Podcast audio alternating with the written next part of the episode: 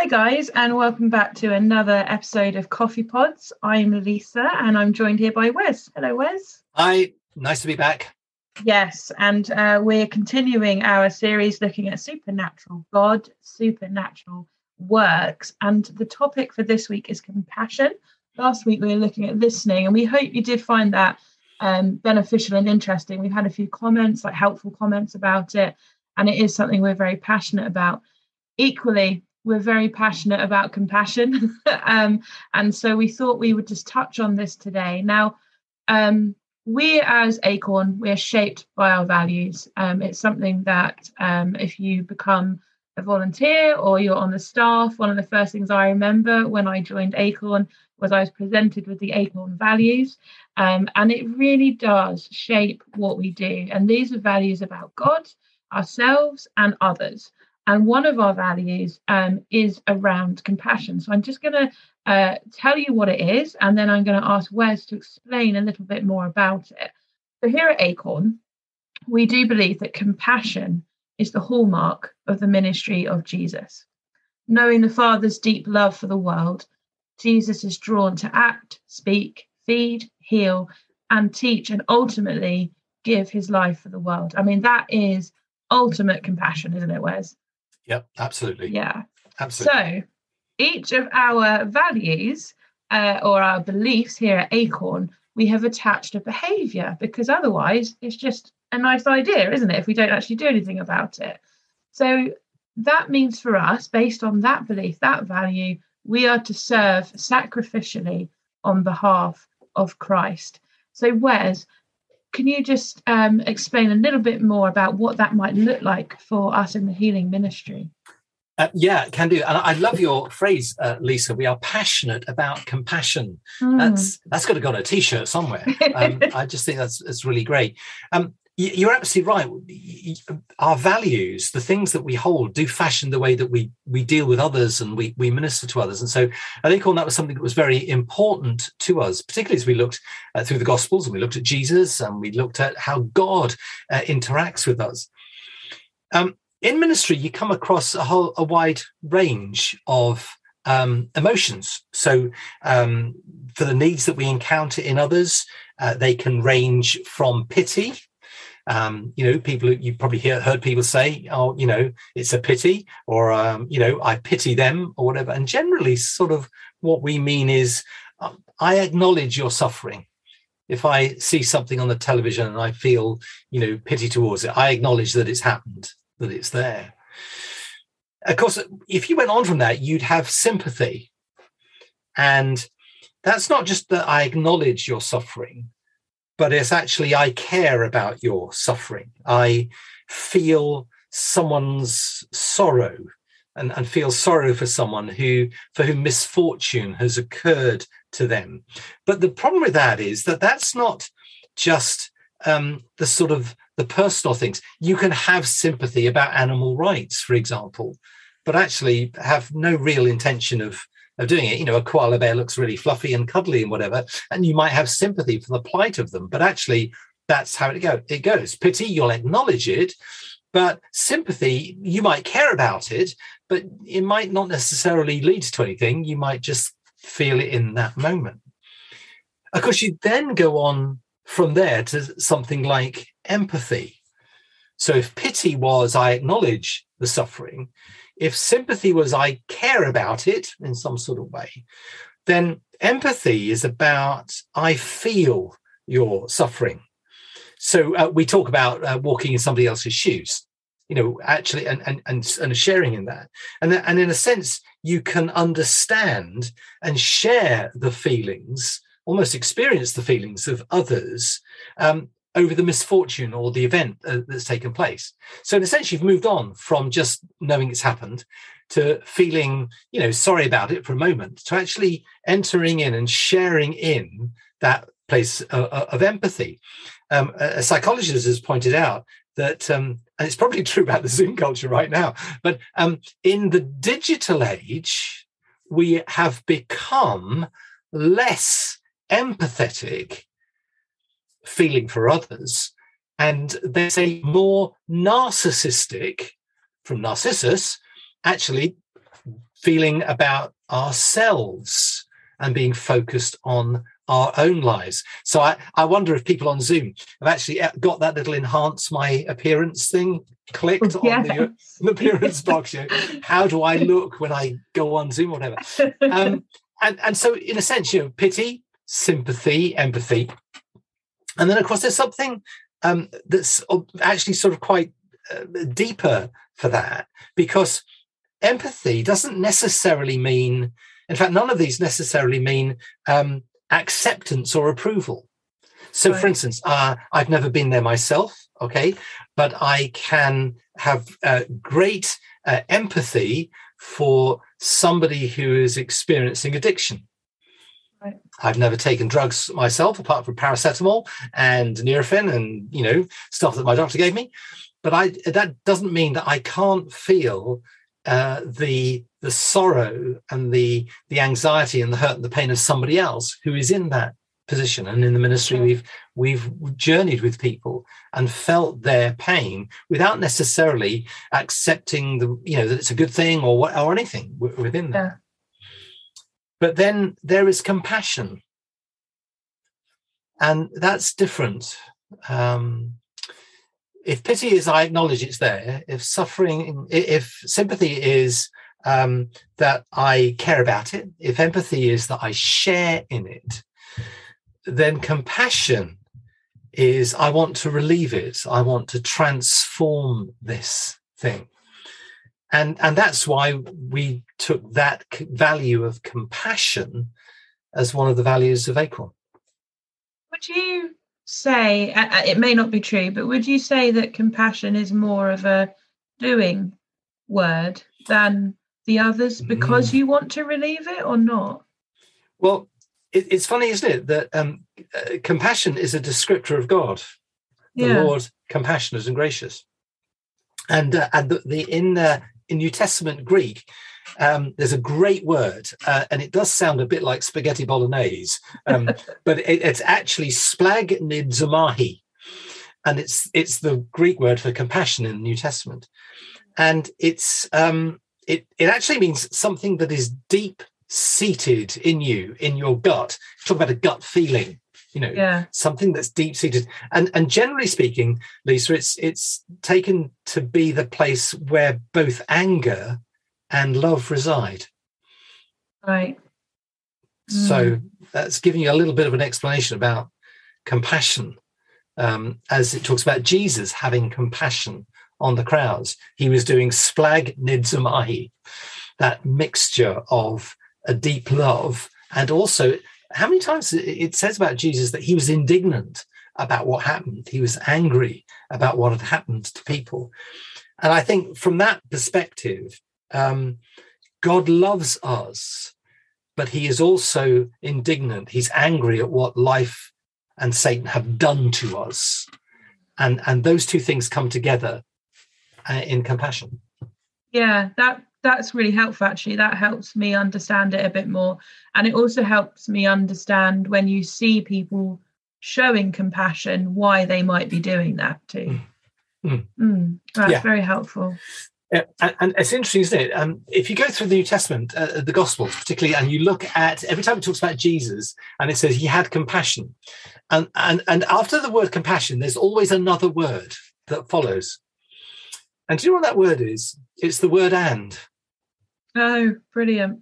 Okay, so it says Jesus had compassion on the crowds, and so mm. you read it at the beginning of the thing. He acted, he spoke, he fed, he released, mm. he healed and and whereas i might feel empathy i might share something you know feel what you feel yeah doesn't necessarily mean that i'm going to do anything about it yeah yeah it might not move you into that place of of doing something. Hmm. i wonder if missionaries can relate to compassion quite a lot because they are they're out there doing stuff aren't they? Yeah i think so. I think when you talk to people who have worked in the third world uh, or um, there's a guy called Pastor Mick up in Rochdale, and and um, he's he's an Anglican uh, vicar, ex drug addict, and and he was interviewed uh, on the BBC. In fact, Prince William went to see him as well, uh, because um, he talks about the work that he's doing among people who've literally because of the, the economic climate and, and, and policies that have been made by uh, government and stuff, they've they've lost um, income, they've lost support, uh, they're hungry, and so Pastor Mick and his church are giving food parcels out and, and whatever, and, and and it's absolutely moving story. Anybody listening, just go on the BBC and look up Pastor Mick, and uh, you know I cried when I watched him do it. Um, but he said this. He said, "If we're not here, people die." Yeah. And and you and you could see that he was a man of deep seated love but he was also he refused to sit by and let the stuff that happens to people happen to people and do nothing. Yeah. And that's compassion. That's what Jesus feels for us. And you mentioned at the start about being sort of a digital culture that we yeah, we're more inward looking and I think we can all relate to that. Um and I mean with or without uh, lots of tech and digital systems i think we've we've become that culture as well. But i think um, do, you, do you wonder if it, it's harder for people to show compassion because we are a very inward and somewhat selfish culture? I mean i always think about that phrase um, oh you must look out for number one which i understand. You should always look out for yourself but I think sometimes it's taken out of context to the point where actually it restricts what we can do for other people. Yeah, it does. Uh, let me put the other side of your quotation. Okay? okay. Jesus says, "Love your neighbor as yourself." Yeah, that's good. Yeah. Okay, so we say, "Love yourself." Um, yeah. That's incomplete life truth. Actually, mm. we it, it's it's linked to loving our neighbor and loving God, and I think the thing that we have, I think it, it, it's possible to develop compassion you know, right. somebody might say, but Wes, I, I don't really, you know, I'm not really a people person. No, no, no, that's not what this is about. Mm-hmm. Compassion is the response that you make to seeing the needs of others, whether you feel it as pity, sympathy, empathy, or compassion, right? You can still do something.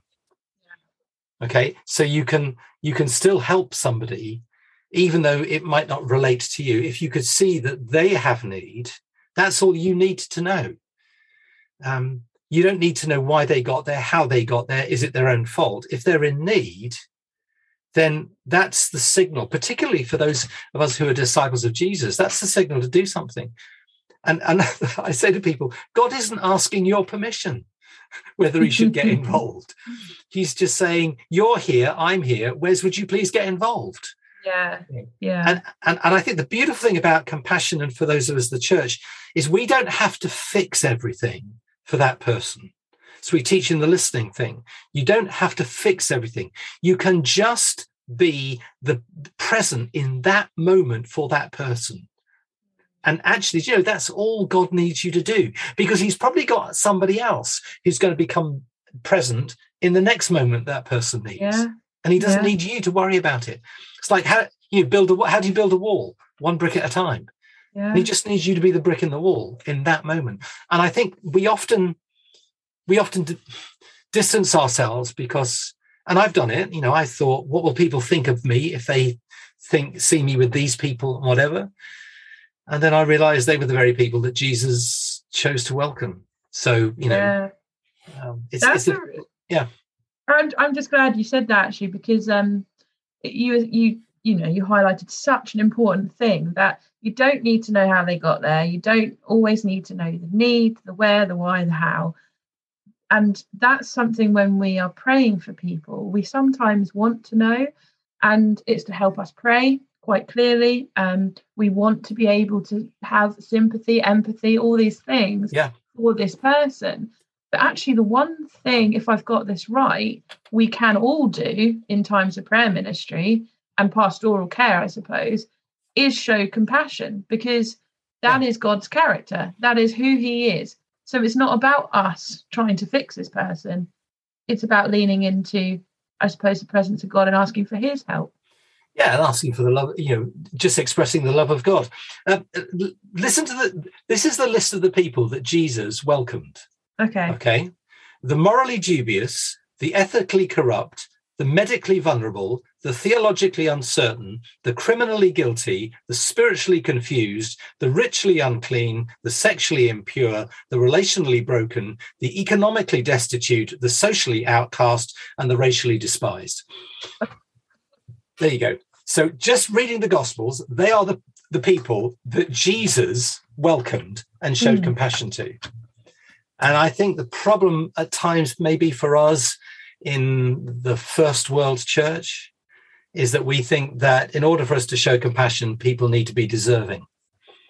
Yeah. And actually, if that's the case, then none of us would have ever found Jesus because none yeah. of us were deserving. And, and I know it can be difficult. So, but we've had to, Lisa, we've had to work this into Acorn and it takes time. But you know, you you grow compassion by exercising compassion. Mm. And I would say, if you see somebody in need, take a moment. Mary was uh, just out in the town we were leading church, and there was a guy sitting on the wall outside Tesco's. And uh, as she, she, was just taking a trolley back, and uh, he he said to her, um, I'll, "I'll take that back for you, love, if you like." You know, and and Mary thought, "Oh, I don't know this guy. You know, who who is he?" Yeah. And then the Holy Spirit spoke to her and nudged her, and so she sat on the wall next to him and just had a conversation. And he ended the conversation with these words. He says, Do you know, love, you're the only person who's spoken me to me today. And and actually you Mary just said, if I'd just carried on, I'd have been like the priest and the Levite in the Good Samaritan. Yeah. And I think she left him to take the trolley back so he could get the pound coin out as well. Oh, bless you know? him. Yeah. Yeah. Do you know what I mean? And, and, a simple thing, just take a moment to talk to somebody. Yeah. That's and uh, we can all easily do that. Really, you can. You can. You've spoken quite quite a bit on showing compassion, being compassionate. What about receiving compassion? I think, we should. I think I was just nice. thinking, yeah, I was like, what if someone did someone came and sat next to me like Mary did? I I would find that hard to receive compassion. I don't know why though we do it because of our self-centeredness and our pride. We think, actually, I don't need you. Mm. I'm hmm. quite all right. Mm. You know, um, and and I suppose, uh, particularly the the war generation, they got so used to being independent, and it was hard for them. It's hard for my dad to he'd do anything for anybody, but yeah, you know, you know. But if you said, "Do you want a cup of tea?" He said, "No, no, no, no, I'll make it." You know, don't. yeah. And, and I think one of the things as we've learned as a prayer ministry team, just say on the issue of prayer, yeah, that you go to any Acorn um, uh, healing meeting or prayer gathering, and you'll find some of the leaders being prayed for. Yeah, because actually we need. I've been prayed for. We need as much help as much as anybody else does, and none of us have got life perfect, and we all need something added to us. And so I think one of the ways that God teaches us to show compassion is getting us to receive it. So, little thing we would say, you're not really going to be very good at praying for people if you can't receive prayer yourself. Yeah, that's good. That that actually is a bit of a challenge for all of us, isn't it? And an encouragement to think maybe where we need God's compassion in our own lives, because we can really lock him out if we if we're not happy to receive that. Yeah. So maybe um it would be good to think where we might need God's intervention today. Hmm. Yeah. Yeah. I agree. Brilliant. Do you want to end on that or do you want to share any other nuggets? No, I think I should I pray. Let me pray. Yeah, yeah, that would be great. God, we all need your intervention in some way in this life that we live. Mm. And so, Lord, we're looking to you for compassion today upon us. And God, would you please use us today to be compassion in Jesus' name to somebody else? Lord, this is our prayer. We mean this. And we ask it because of Jesus. Amen. Amen. Brilliant. Thank you so much, Wes, again. It's been really good. Yeah, great. And Thanks for having me, Lisa. Yeah, no problem. And um, if you do like what you're listening to, it really helps us if you can either like us on uh, iTunes, Spotify, give us a little rating. Um, and also, you can support, if you would like to, any of these free resources over at our website by buying us a cup of coffee. So take care, guys. See you soon. Bye.